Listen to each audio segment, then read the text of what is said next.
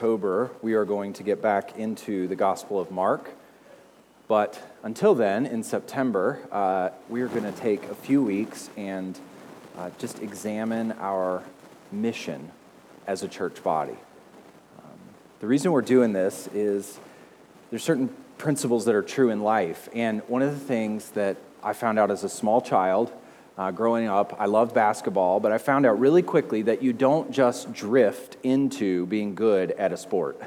it doesn't just happen, it's not haphazard. You don't stumble into it.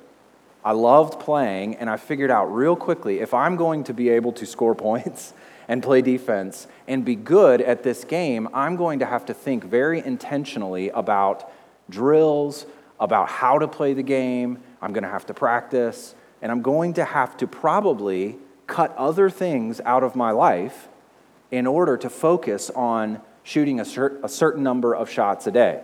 You can't play video games for five hours a day and then expect to be good at basketball. It doesn't work that way. Those of you that are involved in the business world, you, you know this to be true. You hear people from time to time, a business will be struggling a bit, and they'll say something like, We are trying to get back to our core values. We used to do one or two things really, really well, and we want to get back to doing those things really, really well. We want to bring a laser focus to what we're doing as a business. And those of you that have owned a business before, which is some of you, you know this to be true.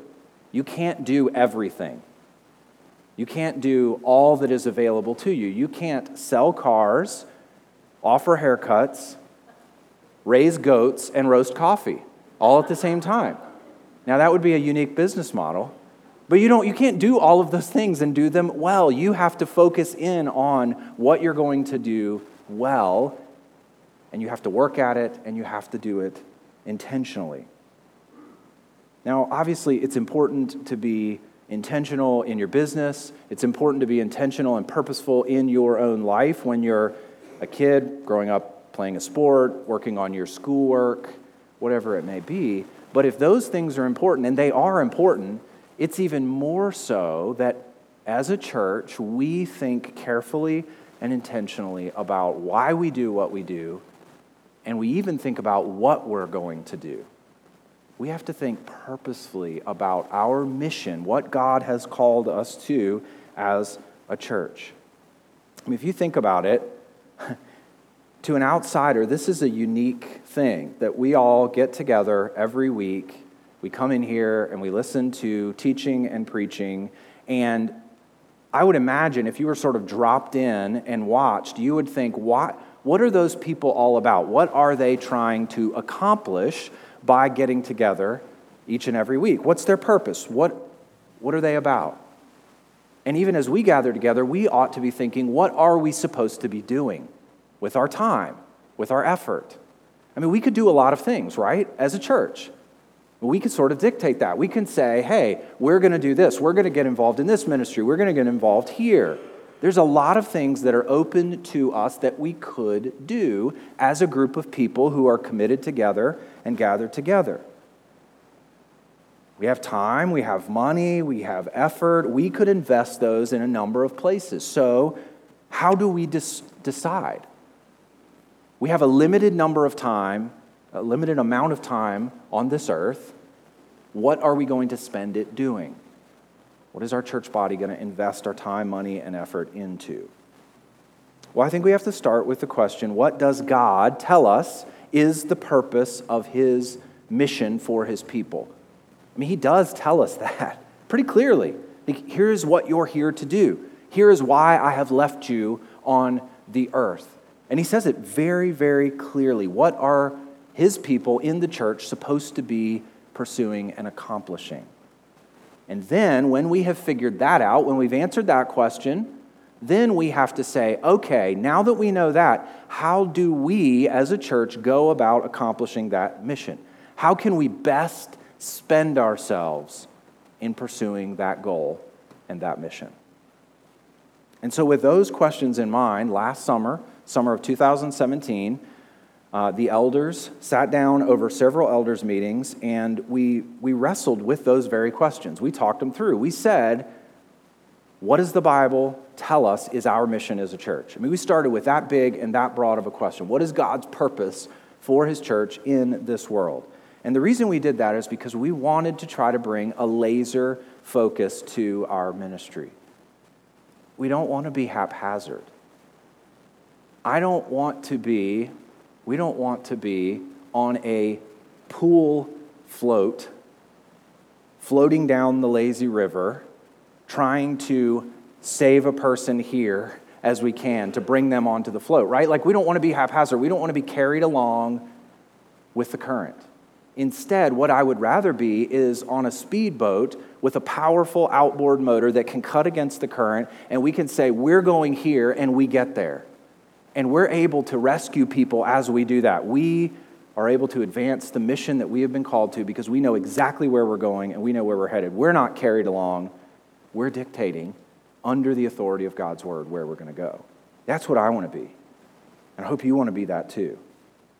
And so, in order to get that, we need to think about God's purposes for the entire creation. Now, we're not going to go into great detail in this, but we need to think what is God doing? Why did He create the world? What is He hoping to accomplish in creating the world? And then we will find our purpose under that.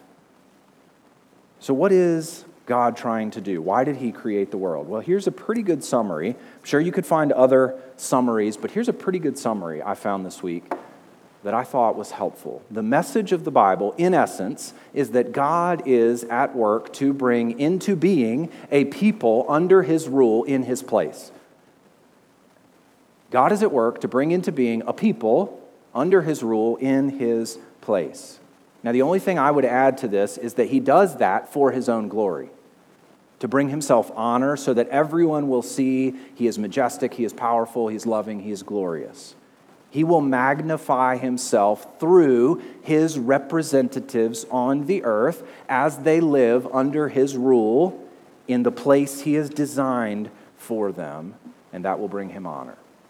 So, really, that, that's kind of a summary of what God is doing through the creation of the world. And if you think about this, this is true. This is the pattern that happens through the scriptures, right? I mean, he creates Adam and Eve, puts them under his rule. They're his people, in his place in the Garden of Eden, and they're to live under his rule, under his authority.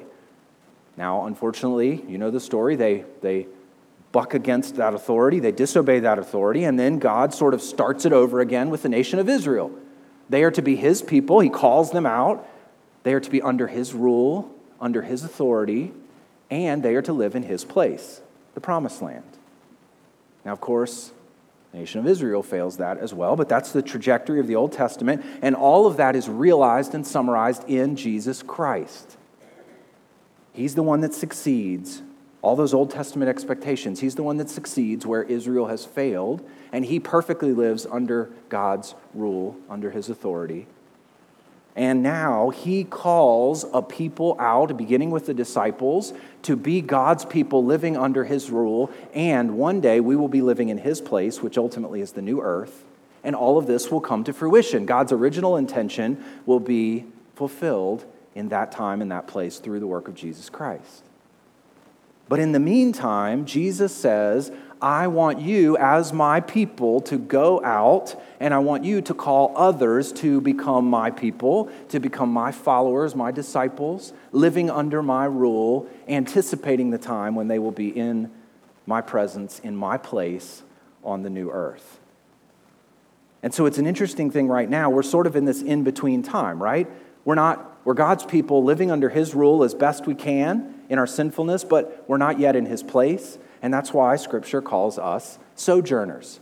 There's the Great Commission. But in 1 Peter 2:11, beloved, I urge you as sojourners and exiles to abstain from the passions of the flesh, which wage war against your soul. We're in this in-between time. We're his people under his rule, but we're not yet in his place. So we're like refugees. We've left the homeland, but we're living somewhere that's not really our homeland, and we're on the way to the homeland. And while we're living here as sojourners and exiles, our responsibility, according to Matthew 28, is to call others to become sojourners and exiles and followers, to be his people living under his rule. We're acting on behalf of our King and we go out into the world to make disciples. I mean, that, that's it, right? Like, if you were to say, What is the mission of the church? This is it. It's Matthew 28. All authority in heaven and on earth has been given to me. Go, therefore, and make disciples of all nations. That's the mission. That's the goal. That's the laser focus. Everything we do in the life of this church, hear me, everything we do in the life, the activity of this church is meant to advance this mission to make disciples of all nations. That's it. That's our goal. That's why we're here. That's why we gathered this morning, to be equipped to go and to do this. That's clear, I think. But here's the, here's the issue we're fallen human beings, and so we get distracted from this mission. How many of you this week got up to go into the kitchen and get something out of the refrigerator and completely forgot what you were going into the kitchen to get out of the refrigerator, right? Young and old, it happens to all of us. We get distracted. I get distracted so easily. Bethany will say, Can you get this for me? And I'll start looking at my phone. She's like, What are you doing? I got distracted, right? We, we get distracted from what we're trying to do so easily in our daily lives that it actually makes sense that we would get distracted easily from the mission that we're supposed to be on. That we would start thinking, well, maybe as a church we should do this, or we should do this, or we can run programs that accomplish this purpose, or whatever it may be. Sometimes it's just more comfortable and it's, more, it's easier to sort of float along with the current. It takes a little more effort to fire up the outboard motor and to cut against the current and go the opposite way and to be intentional about it. And so, because of that, it's natural to all of us. Because of that, we have to do certain things to say, here's where you, you need to be focused. Because of our tendency to drift, we need to have mechanisms in place that continually remind us of what we're to accomplish and what we're to be about, to stay on task. And a big part of that is knowing what our mission is and then setting structures in place within our church body, the way we do ministry, that help us to say, stay on task, keep making disciples, keep going about this under God's grace with everything you have. So, what is that mission? Well, it's on your bulletin, actually. I think this is the first week. It's at the bottom of the first page of your bulletin. But this is it on the screen as well. This is what the elders came up with, I think rooted in the biblical text. And this statement is what we want to talk about the next few weeks, all the way through the end of September. This is us hooking up the outboard motor and saying, let's go in, in the right direction. Woodhaven Bible Church exists to make followers of Christ. That's disciples. Straight from Matthew 28. This is why we're here to make followers of Christ who worship God, connect with one another, and serve the church and the world. And so we're going to spend the next few weeks fleshing this out, and then we'll get back to the Gospel of Mark. But our ultimate goal is what we're going to talk about today in these next few minutes. We want to make followers of Christ. This is the heart of the mission. And we believe, based on the text of Scripture, that a healthy, sanctified follower of Christ will be involved in three areas. They will worship God on a weekly basis in their own personal life. They will connect with other believers. They understand I do not do this alone. I'm responsible to others the, within the body of Christ. I'm just a thumb. I need to serve the others within the body. I connect with them for the purpose of edification, and I serve both this church for edification and I serve the world. And the beautiful thing about this statement, I think, is when we get to the end and we are serving the church and the world, it loops back around because then you introduce others who have not heard the gospel to the gospel, and then they begin this process of being a follower of Christ, and they grow in their worship, their connection with other believers, and their service to the church and the world, and then it loops back around again, and that's the goal. That's the process that we want to be involved in. That never ending, at least never ending till Christ returns, that never ending circle of making followers who worship, connect, and serve, who then go and make other followers who worship, connect, and serve. So that's why you have those three words on the wall in the back. I hope you've seen those. I like them, I think they look nice. But more than looking nice, they're to remind us week in and week out this is what we're to do, this is who we're to be. We're followers of Christ.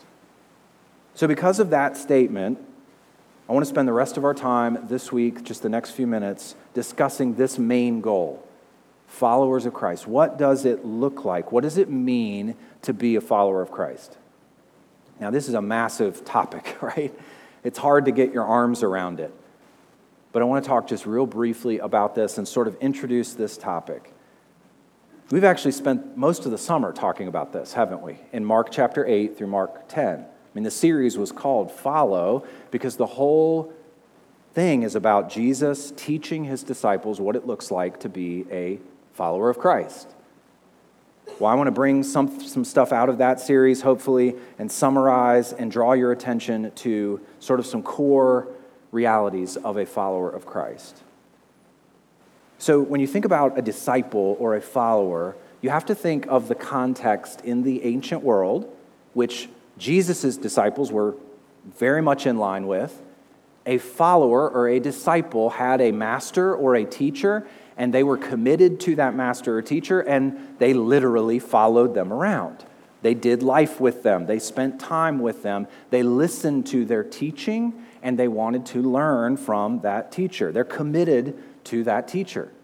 I mean, that's the exact same idea of what Jesus did with his disciples. But there were all sorts of teachers and masters and all sorts of disciples in the ancient world. You could follow a philosopher, a rabbi, whoever it may be. But this one author, Christian author, described an ancient disciple like this, and I think this is helpful. We'll quote this guy several times this morning, Jonathan Dodson. He has a great little book. We're going to recommend it to you probably in a week or two in the bulletin, but the Gospel Centered Discipleship, superb book. But here's what he says A disciple, this is an ancient disciple.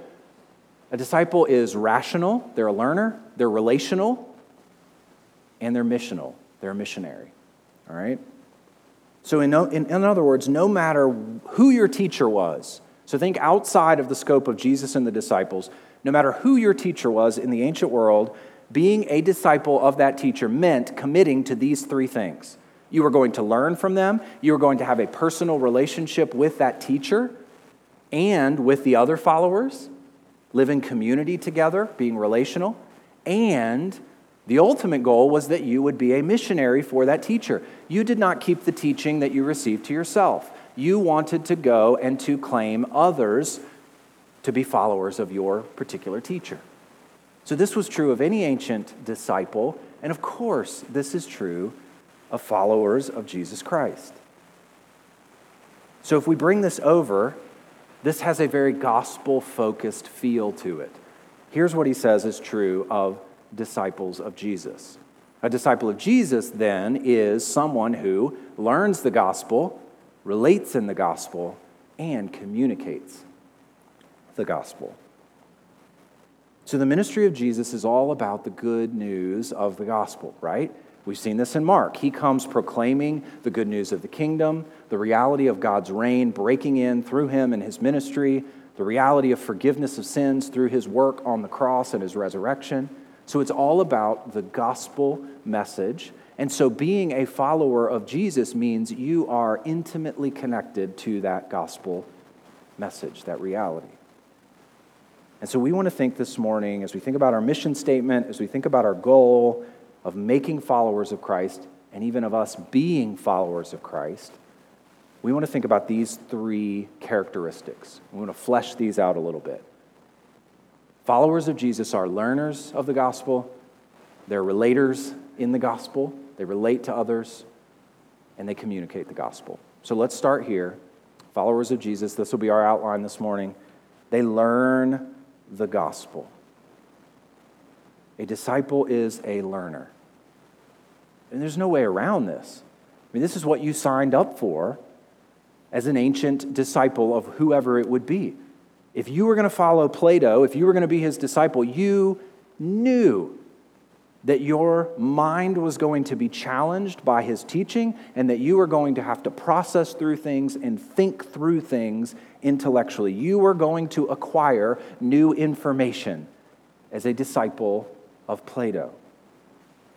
And you cannot be, and I cannot be, a disciple of Jesus Christ without a hunger to learn of his person and work. I mean, this is par for the course. This is what we do. And you know this, if you think about what we're doing right now, you are sitting in order to learn, in order to acquire new information. This means that every follower of Christ is a theologian. It's not just for seminary students or seminary professors or Bible college teachers. Every follower of Jesus Christ is a theologian. Theology, the study of God, is vital to our lives as disciples. One author said this Theology, the goal is to shape our ideas and words about God so that our functional theology, and I'll explain that in a second, corresponds to the truth about his divine being and character. So, your functional theology is the belief that you have that goes unstated. This is not necessarily what you would write down and say, I believe these five things. But your functional theology is the set of beliefs that actually determine how you live life. So I may claim to believe that God is sovereign, but if my life is filled with fear, worry, and anxiety all the time, then my functional theology is I'm denying that God is sovereign in many ways.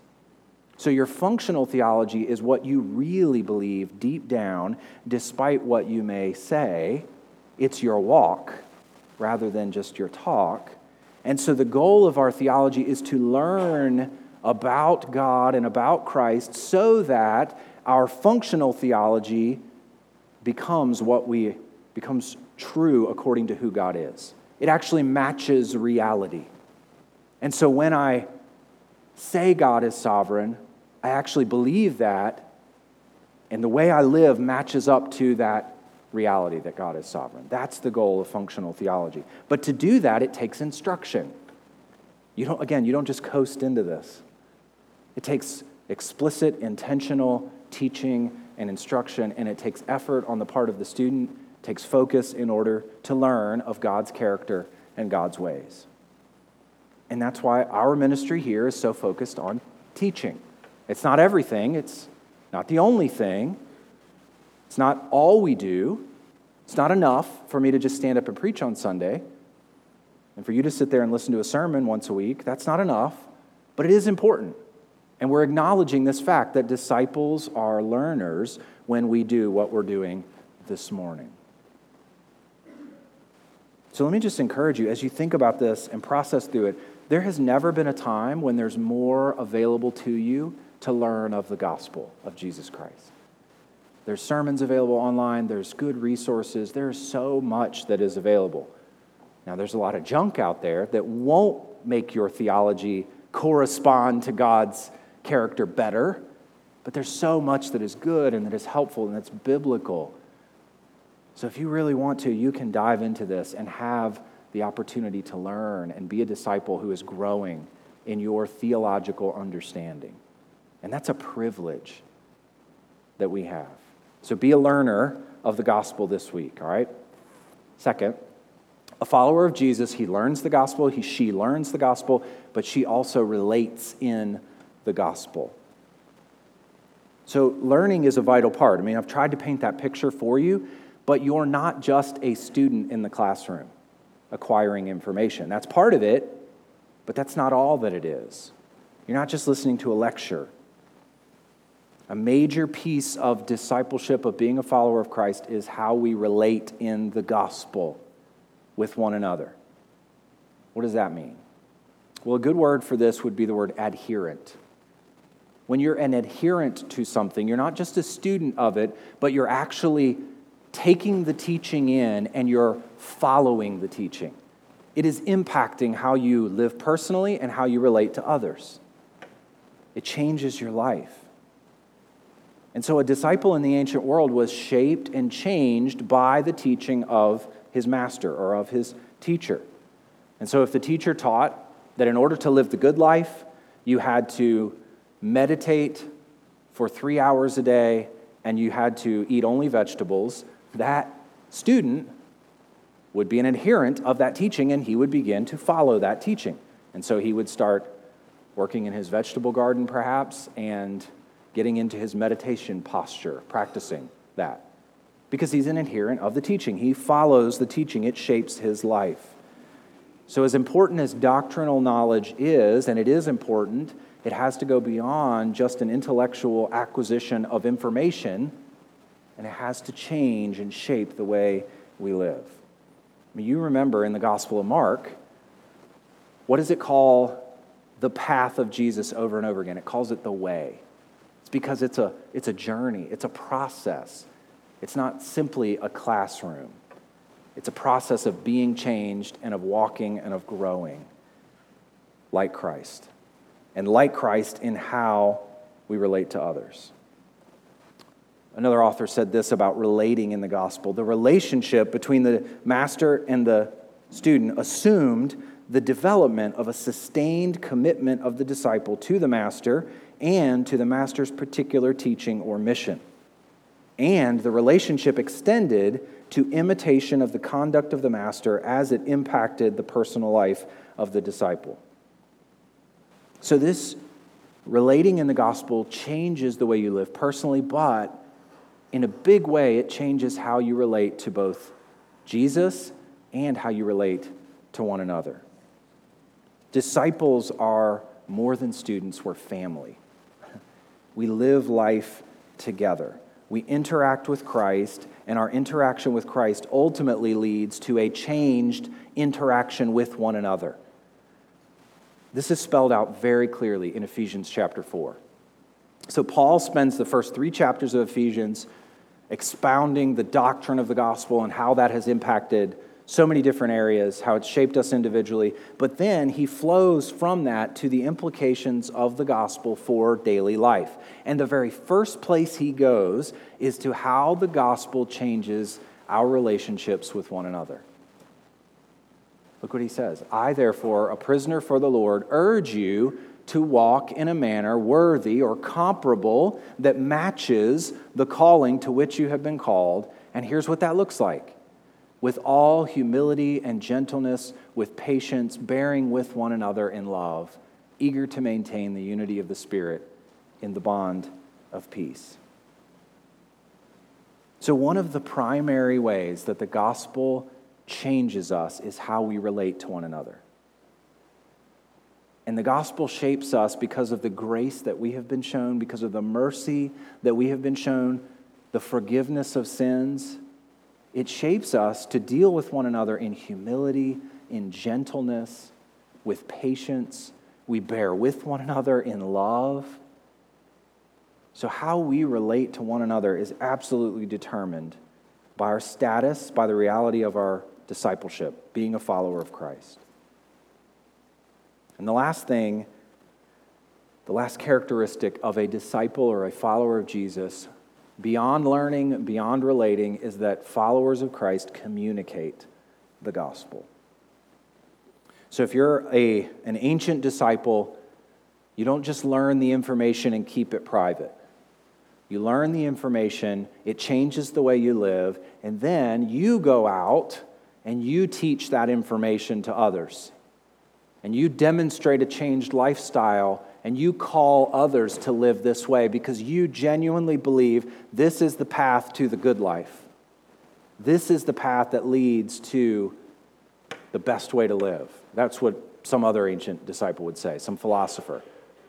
But for the disciple of Jesus Christ, we go out, we proclaim the good news, the proclamation of the gospel. We demonstrate by the way we relate to one another that we have been changed, and we call others to come to repentance and faith and to recognize that this is how eternal life comes to you. So, what does this mean for us? It means that we speak of the gospel, we speak of the good news, we communicate it to others.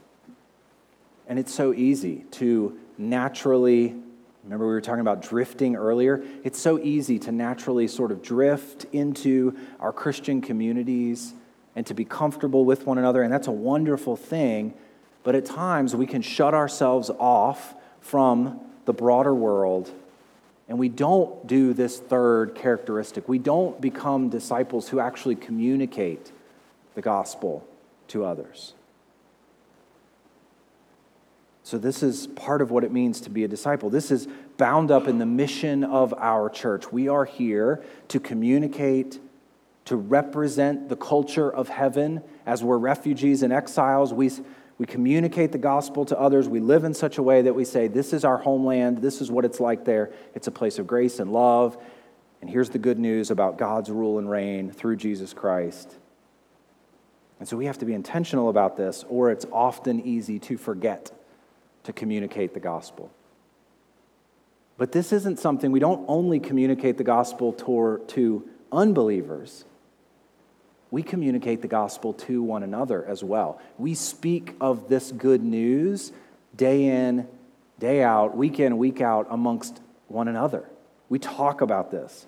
And this is the very heart of local church ministry. This is it, communicating the gospel. We learn it, we relate to one another with grace and humility, and then ministry takes place when you and I communicate the teaching of the Master to one another and communicate the good news of the gospel.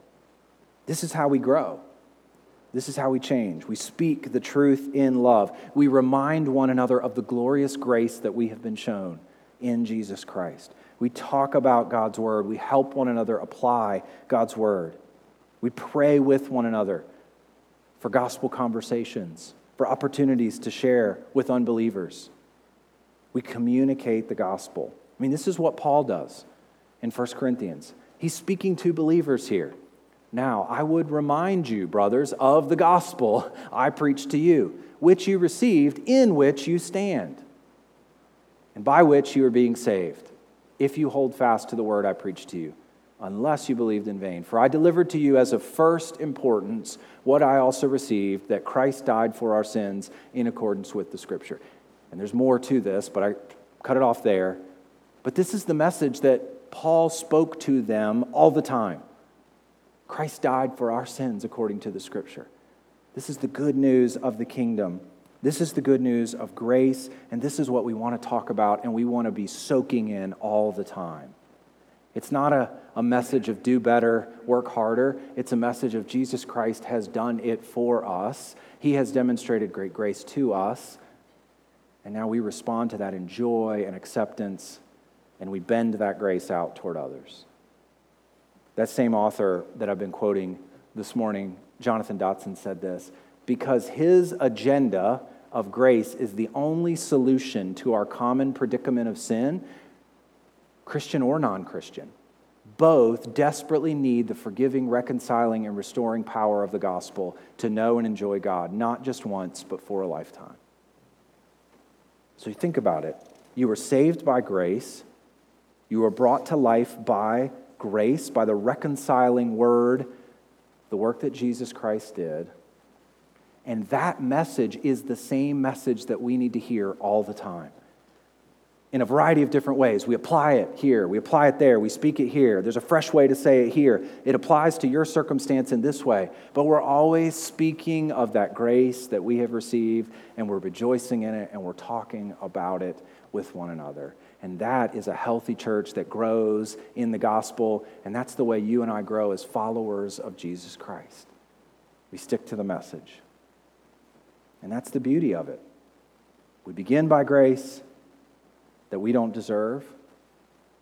Our lives are centered in grace, and we will be kept by God's grace. The whole thing, from start to finish, is about His grace, and so we don't perform in order to earn God's favor.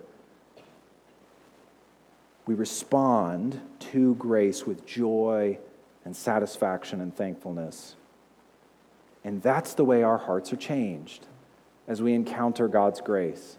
As you're sitting there singing and you realize, I do not deserve the love that has been shown to me, that's the moment when your heart is lifted up and you begin to change to be more like Jesus Christ.